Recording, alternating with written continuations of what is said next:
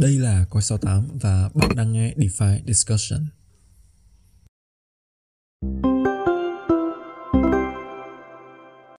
Ok, xin chào anh em đã quay trở lại với podcast DeFi Discussion.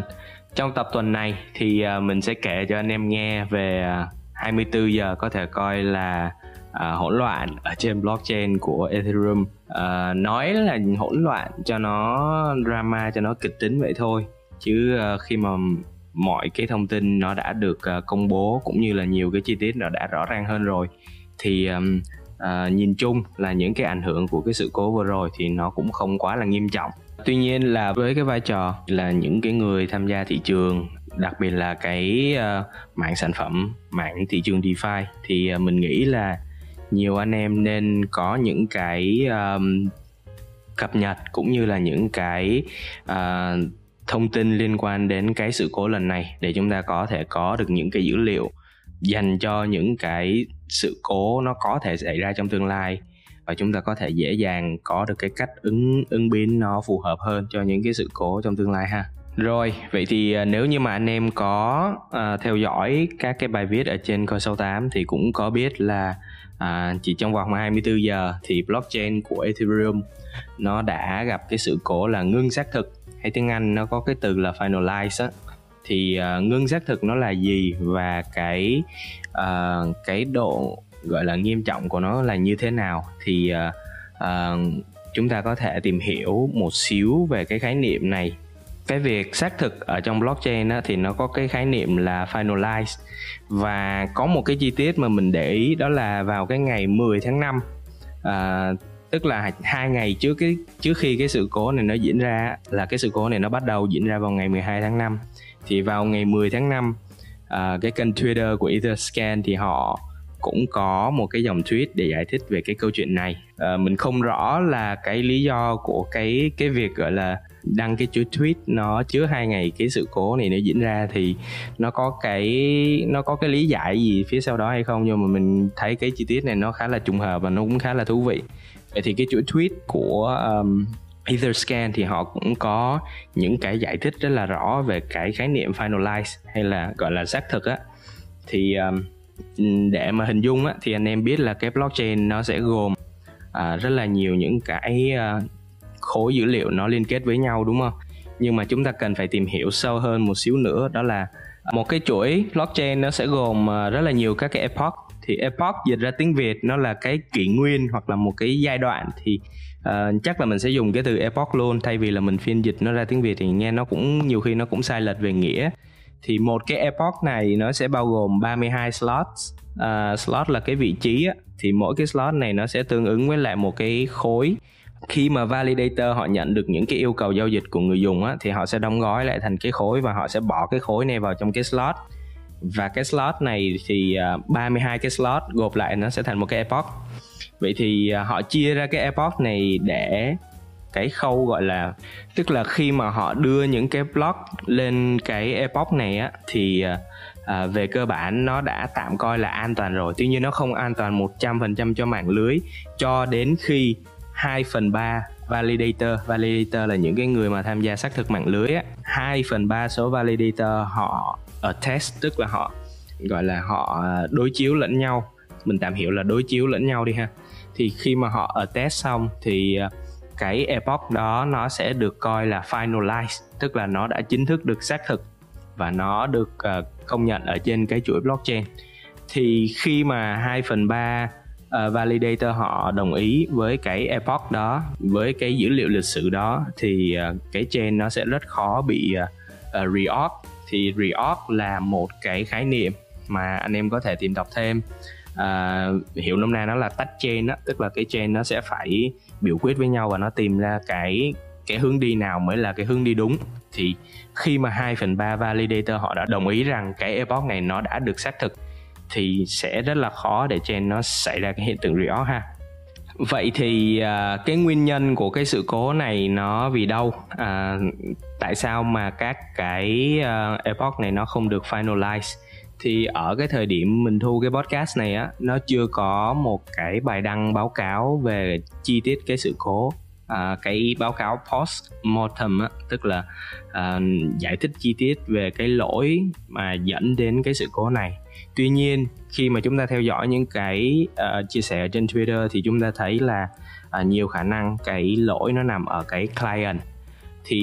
nhiều anh em cũng sẽ thắc mắc là client nó là cái gì. Anh em hình dung là khi mà validator họ vận hành và họ tham gia gọi là xác thực cái mạng lưới á, thì họ sẽ cần một cái phần mềm. Ngoài cái phần cứng ra thì không nói rồi, thì họ sẽ cần phải chạy một cái phần mềm để nó gọi là nó giao tiếp với nhau ở trong mạng lưới. Vậy thì cái client này nó chính là cái phần mềm đó. Thì bằng một cách nào đó thì cái client này nó gặp lỗi, và phần đông các cái validator họ sử dụng cái phiên bản phần mềm này á, thì họ không thể gọi là không thể bắt kịp được với cái mạng lưới, và nó dẫn đến cái sự cố là cái blockchain nó ngưng xác thực các cái epoch, và cụ thể ở đây là các cái khối giao dịch ha. Và tại sao mình đề cập ở đầu cái podcast này thì đây là một cái 24 giờ, một cái khoảng thời gian 24 giờ vô cùng hỗn loạn của Ethereum. Đó là chưa đầy một ngày sau thì Ethereum lại bắt gặp cái hiện tượng này, tức là cái hiện tượng không thể xác thực khối, và nó lại gặp y chang. Thì nhưng mà cái lần này á, thì blockchain Ethereum nó chuyển sang một cái cấp độ gọi là cái cấp độ cao hơn, người ta gọi là inactivity leak. Thì khi mà các bạn không thể xác thực, không thể finalize một cái lượng epoch cụ thể, tức là cái lượng epoch không được xác thực nó vượt quá một cái cột mốc nào đó, thì blockchain nó sẽ bắt đầu nó tự động nó chuyển sang cái tình trạng là inactive leak, inactivity leak. Thì khi mà blockchain nó vào cái trạng thái là inactivity leak á, thì các cái validator mà đã tham gia vào cái khâu test, tức là cái khâu mà đối chiếu dữ liệu với nhau á, thì họ sẽ không nhận được cái phần thưởng cho cái đóng góp của mình. Bên cạnh đó thì những cái validator mà gọi là không có connecting, không có kết nối với cái mạng lưới ở thời điểm đó, hay họ dùng cái từ là inactive á, thì thậm chí là họ sẽ còn bị phạt. Họ có một cái penalty, một cái khoản phạt cho cái trong cái quá trình inactivity leak này. Khi mà mạng lưới nó ra, gọi là khi mạng lưới nó bị rơi vào cái tình trạng inactivity leak, thì cái hai cái yếu tố này nó sẽ được kích hoạt. Rồi thì sẵn tiện thì mình dừng ở đây để tại vì trong cái phần chia sẻ nãy giờ nó cũng đính kèm rất là nhiều các cái khái niệm. Thì mình nghĩ là nếu mà anh em đã quen với những cái khái niệm, đã từng đọc qua những khái niệm này thì nghe trên những cái phiên bản audio thì nó sẽ rất là ok. Tuy nhiên là nếu mà anh em mà chưa nghe qua được những cái khái niệm này bao giờ, chưa đọc qua những cái khái niệm này bao giờ, thì mình nghĩ là sẽ tốt hơn nếu như mà anh em sử dụng cái phiên bản có chạy cái subtitle ở trên YouTube ha. Thì để có gì mà gọi là mình nghe tới đâu mà mình không biết cái thuật ngữ đó là gì thì mình có thể tra theo cái subtitle ở phía dưới và mình tìm hiểu thêm về cái thông tin liên quan đến cái chi tiết kỹ thuật đó. Rồi, vậy thì sau những cái thông tin cũng như là những cái cập nhật về sự cố vừa rồi thì chúng ta rút ra được điều gì trong cái vụ việc mà Ethereum nó ngưng xác thực khối như thế này? Thì mình có 3 cái gạch đầu dòng mà mình tự rút ra cho cá nhân mình. Cái gạch đầu dòng đầu tiên thì dù là Ethereum nó xuất hiện rất là nhiều thông tin phút ở trên mạng xã hội Twitter ha, rất là nhiều bên truyền thông nói về cái sự cố này. Tuy nhiên cá nhân mình nhìn thấy một cái chi tiết nó rất là thú vị, đó là Ethereum không có biến động mạnh trong cái biến động mạnh về giá đấy, trong cái sự cố này sau cái phút này. Thì mình sẽ để cái thông tin, cái ghi chú này ở đây, và mình sẽ không có một cái kết luận nào cụ thể từ cái thông tin này cả. Và mình nghĩ là các anh em đang nghe DeFi Discussion thì sẽ có những cái lựa chọn riêng cho mình từ cái gạch đầu dòng này. Có thể là mọi người sẽ kiểu nó cũng không có mối cái quan hệ gọi là nhân quả gì với nhau, nó đơn giản nó chỉ là hai cái sự kiện nó ngẫu nhiên thôi. Còn một vài anh em thì có thể có những cái kết luận riêng cho mình từ cái hiện tượng này. Chắc là mình cũng muốn đính kèm thêm một cái sự cố, một cái phút nó rất là nghiêm trọng trong quá khứ, đó là cái việc mà USD ETH nó bị debate. Thì ở cái thời điểm đó cái thông tin nó gây ảnh hưởng rất là nhiều về giá. Chúng ta thấy là thị trường nó cũng bị tác động rất là mạnh và lao dốc rất là nhanh ở cái thời điểm đó. Thì việc mình đề cập hai cái chi tiết này không phải là nói là hai cái phút, cái tính chất của hai cái phút nó y chang nhau, mà mình muốn liệt kê ra hai cái sự kiện này để chúng ta có những cái dữ kiện đầu vào và chúng ta có những cái dữ kiện đầu ra, cách thị trường nó phản ứng, để chúng ta có những cái so sánh xem là hai cái sự kiện này nó khác nhau như thế nào, cái bối cảnh nó như thế nào, nó khác nhau như thế nào, để khi mà có những cái phút tương tự nó diễn ra trong thời gian tới, trong tương lai, thì chúng ta có được những cái cách nhìn nhận, cách gọi là cách đánh giá và xem thị trường nó sẽ phản ứng như thế nào trong thời gian tương lai. Rồi thì đó là cái gạch đầu dòng đầu tiên, đó là việc mà dù cho Ethereum nó bị phút rất là nghiêm trọng trong 24 giờ thì thị trường nó cũng không quá là nhạy cảm về giá. Cái gạch đầu dòng thứ hai thì nếu như mà anh em theo dõi ở trên Twitter thì cũng thấy là nhiều người họ so sánh cái sự kiện lần này của Ethereum với một cái blockchain khác là Solana, cũng là một cái blockchain proof of stake. Tuy nhiên là cái cách tiếp cận ở trong việc là sắp xếp các cái đơn vị xác thực ở trong mạng lưới của hai mạng lưới này nó sẽ khác nhau. Và dù là Ethereum về mặt danh nghĩa là nó đã ngưng xác thực block rồi, ngưng xác thực các cái epoch, tuy nhiên là đây không phải là cái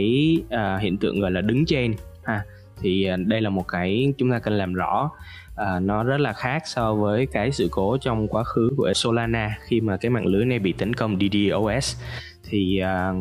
khi mà nó quá tải thì các cái validator trong mạng lưới này không thể gọi là hấp thụ được cái request, cái lượng yêu cầu quá lớn gửi từ người dùng. Và cụ thể ở đây là các cái con bot thì mạng lưới của Solana ở thời điểm đó nó đã dừng hẳn, thậm chí là dừng khoảng 2-3 lần, mình nhớ không nhầm là như vậy.